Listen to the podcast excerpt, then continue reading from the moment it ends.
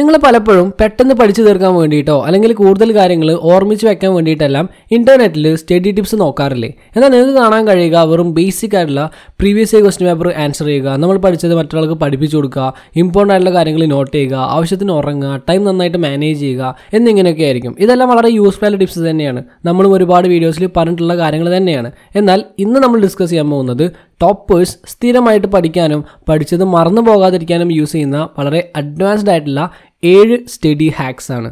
So let's do it number one convergent and divergent thinking American psychologist J P Guilford ആയിരത്തി തൊള്ളായിരത്തി അൻപതിൽ കണ്ടെത്തിയ ഒരു തിങ്കിങ് പ്രോസസ്സാണ് കൺവേർജന്റ് ആൻഡ് ഡൈവേർജന്റ് തിങ്കിങ് ഈ രണ്ട് ചിന്താരീതികൾക്കും അതിന്റേതായിട്ടുള്ള ഉപയോഗങ്ങളുണ്ട്. എന്നാൽ കൂടുതൽ സ്റ്റുഡൻസും അറിഞ്ഞോ അറിയാതെയോ കൺവേർജന്റ് തിങ്കിങ് രീതിയാണ് പഠിക്കാൻ വേണ്ടിയിട്ട് ഉപയോഗിക്കുന്നത്.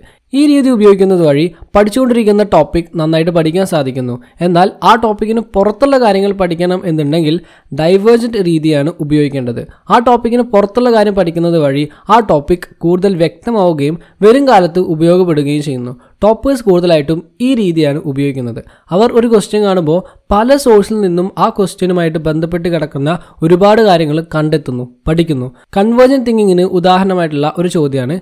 മിസ്റ്റർ എ ഒരു മാത്തമാറ്റിക്കൽ പ്രോബ്ലം സോൾവ് ചെയ്യേണ്ടതായിട്ട് വന്നാൽ ഏത് രീതിയിൽ ചെയ്യുന്നതായിരിക്കും ഏറ്റവും നല്ലത്? എന്നാൽ ഡൈവേർജൻ തിങ്കിങ്ങിന് ഉദാഹരണമായിട്ടുള്ള ചോദ്യം മിസ്റ്റർ എ ഒരു മാത്തമാറ്റിക്കൽ പ്രോബ്ലം സോൾവ് ചെയ്യേണ്ടതായിട്ട് വന്നാൽ ഏത് രീതിയിൽ ചെയ്യുന്നതാണ് ഏറ്റവും നല്ലത്? ഈ രീതി തിരഞ്ഞെടുക്കാനുള്ള കാരണം എന്താണ്? ഈ രീതിയും മറ്റു രീതികളും തമ്മിലുള്ള വ്യത്യാസങ്ങൾ എന്തെല്ലാമാണ് എന്നൊക്കെയാണ്. സോ ഇനി മുതൽ പഠിക്കുമ്പോൾ ഒരു ചോദ്യവും ഒരു ഉത്തരവും പഠിക്കാതെ പല ചോദ്യങ്ങൾ ഉണ്ടാക്കി ഒരുപാട് ടോപ്പിക്സ് കവർ ചെയ്യാൻ ശ്രമിക്കുക.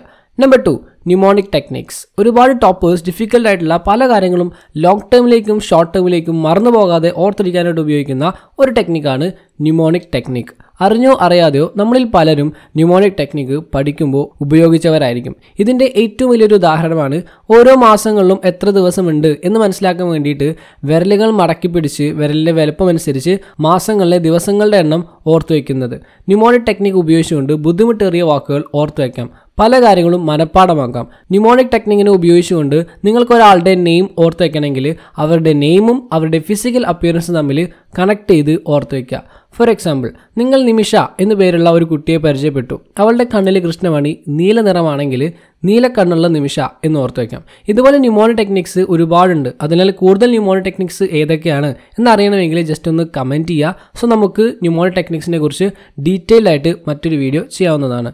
Number three metacognition strategy toppers എന്നും അവരെയും അവരുടെ പഠനങ്ങളെയും വിലയിരുത്തിക്കൊണ്ടിരിക്കുന്നവരാണ്. ഇതവരെ അവരുടെ പഠന നിലവാരം മനസ്സിലാക്കാനായിട്ട് സഹായിക്കുന്നു. ഇങ്ങനെ സ്വയം വിലയിരുത്താൻ ടോപ്പേഴ്സ് ഉപയോഗിക്കുന്ന ഒരു സ്ട്രാറ്റജിയാണ് മെറ്റാ കൊഗ്നേഷൻ സ്ട്രാറ്റജി. ഈ സ്ട്രാറ്റജിയിൽ നിങ്ങൾ നിങ്ങളോട് തന്നെ സെൽഫ് റിഫ്ലക്റ്റീവ് ആയിട്ടുള്ള ചോദ്യങ്ങൾ ചോദിക്കുകയാണ് വേണ്ടത്. ഇങ്ങനെ ചോദിക്കുന്നത് വഴി നമുക്ക് നമ്മളുടെ ക്വാളിറ്റീസും വീക്ക്നെസ്സും മനസ്സിലാക്കാൻ സാധിക്കുകയും അതിനനുസരിച്ച് പഠനത്തിൽ മാറ്റങ്ങൾ വരുത്താനായിട്ട് കഴിയുകയും ചെയ്യുന്നു. ഉദാഹരണത്തിന് നമുക്ക് ഈ ചാപ്റ്ററിൽ എന്തൊക്കെ അറിയാം എന്ന് ചോദിക്കുകയും അതിനെപ്പറ്റി ചിന്തിക്കുകയും ചെയ്താൽ നമ്മൾ ഈ ചാപ്റ്റർ എത്ര പഠിച്ചു എന്നും എങ്ങനെയാണ് പഠിച്ചതെന്ന് ചോദിക്കുന്നത് വഴി ഏത് മെത്തേഡ് ഉപയോഗിച്ചാൽ നമുക്ക് കൂടുതൽ പഠിയും ഏത് ഉപയോഗിച്ചാൽ പഠിയില്ല എന്നും മനസ്സിലാക്കാൻ കഴിയുന്നു. മെറ്റാകോഗ്നിഷൻ നമ്മളെ കൂടുതൽ സെൽഫ് അവെയർ ആവാനും നമ്മളുടെ പഠനത്തെ പൂർണമായും കൺട്രോൾ ചെയ്യാനും സഹായിക്കുന്നു.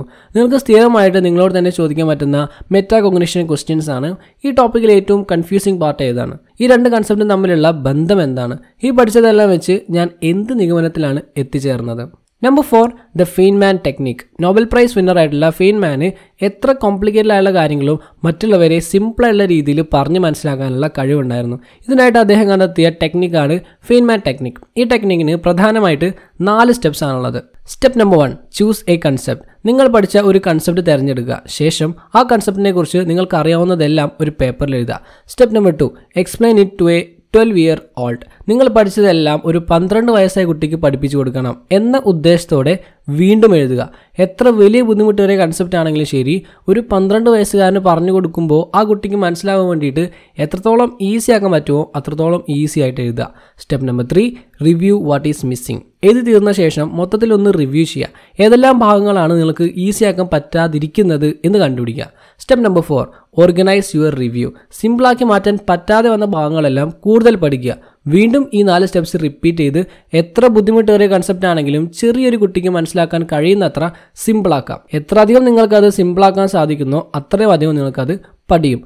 Number five using acronym acronym ഉപയോഗിച്ചുകൊണ്ട് പഠിക്കാൻ ബുദ്ധിമുട്ടുള്ള എത്ര വേർഡ്സ് വേണമെങ്കിലും ഈസി ആയിട്ട് മനഃപ്പാഠമാക്കാൻ കഴിയും. നിങ്ങൾ പഠിക്കാൻ ആഗ്രഹിക്കുന്ന ഓരോ വാക്കിൽ നിന്നും ആദ്യത്തെ അക്ഷരം എടുത്തിട്ട് ആ അക്ഷരങ്ങളിൽ നിന്ന് ഒരു പുതിയ വാക്ക് ഉണ്ടാക്കാം. ഫോർ എക്സാമ്പിൾ ലോകത്തിലെ തന്നെ ഗ്രേറ്റ് ലേക്സ് ആയ Huron Ontario Michigan Erie Superior എന്നിവ ഓർത്തിരിക്കാനായിട്ട് ഹോംസ് എന്ന ഒറ്റ വാക്കുകൊണ്ട് സാധിക്കുന്നു. അക്രോണിം ഓരോരുത്തർക്കും അവരുടെ ക്രിയേറ്റിവിറ്റിക്ക് അനുസരിച്ച് ഉപയോഗപ്പെടുത്താനും എത്ര വേർഡ്സ് വേണമെങ്കിലും മെമ്മറൈസ് ചെയ്യാനും സാധിക്കുന്നു. അക്രോണിംസിന്റെ മറ്റു രണ്ട് ഉദാഹരണങ്ങളാണ് news and pen news stands for north east west south the points of the compass and pen stands for proton electron and neutron the parts of an atom number six the S Q three R method ഒരു average student കാര്യങ്ങൾ കൂടുതൽ മനസ്സിലാകാൻ വേണ്ടിയിട്ട് textbook പലതവണ വായിക്കുമ്പോൾ toppers S Q three R മെത്തേഡാണ് ഉപയോഗിക്കുക. ഈ മെത്തേഡ് ഉപയോഗിച്ചുകൊണ്ട് കാര്യങ്ങളെല്ലാം കുറച്ചുകൂടി സിസ്റ്റമാറ്റിക് ആയിട്ട് മനസ്സിലാക്കാനായിട്ട് സാധിക്കുന്നു. എസ് ക്യു ത്രീ ആർ ഏതൊരു സ്റ്റുഡന്റിനും വളരെ ഈസി ആയിട്ട് ഉപയോഗിക്കാവുന്ന ഒരു മെത്തേഡാണ് എസ് ക്യു ത്രീ ആറിന്റെ ഫസ്റ്റ് സ്റ്റെപ്പ് സർവേ ആണ്. ഈ സ്റ്റെപ്പിൽ ചാപ്റ്റേഴ്സ് ഫുള്ളായിട്ട് വായിക്കുന്നതിന് പകരം സ്കിമ്മിങ് ചെയ്യാവുന്നതാണ്. Skimming means ചാപ്റ്ററിലെ main heading subheading charts graphs എന്നിവയൊക്കെ ഒന്ന് കണ്ണോടിച്ച് നോക്കിയിട്ട് മനസ്സിലായ കാര്യങ്ങൾ വെച്ചൊരു നോട്ട് ഉണ്ടാക്കുക.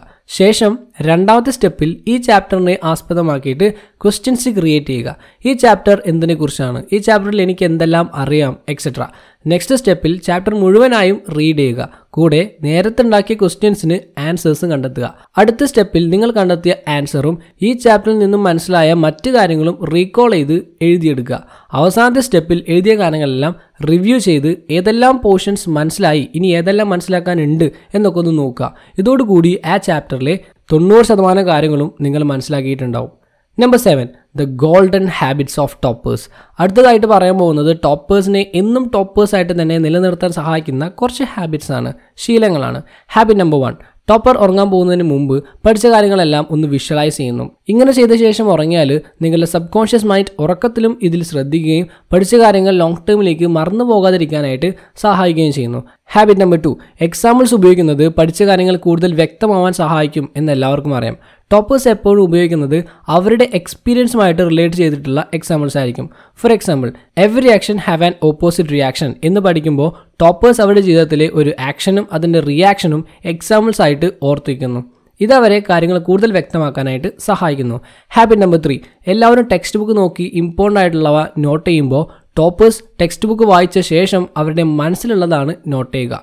Taking notes from your memory is far better than taking notes from textbook habit number four എല്ലാ ടോപ്പേഴ്സും അവരുടെ ഗോൾഡൻ ഹവർ അറിയുന്നവരായിരിക്കും. ചിലർ പറയും രാവിലെ എഴുന്നേറ്റ് പഠിച്ചാലാണ് ഏറ്റവും നന്നായിട്ട് പഠിക്കാൻ കഴിയുക. ചിലർ പറയും രാത്രിയാണ് ഏറ്റവും നന്നായിട്ട് പഠിക്കാൻ പറ്റുക എന്ന്.